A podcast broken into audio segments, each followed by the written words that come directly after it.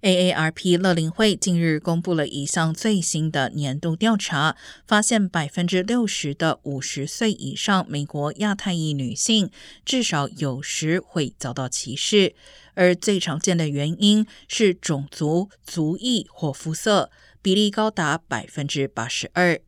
另外，百分之四十四的人表示，口音是他们感受到歧视的另一个主要原因。该调查还显示，所有年龄段的亚太裔女性都经常在工作场所遭受歧视。百分之五十六的十八岁以上在职亚太裔女性面临影响其收入的歧视，而遭受歧视的亚太裔女性对其当前心理健康的评估低于未遭受歧视的女性。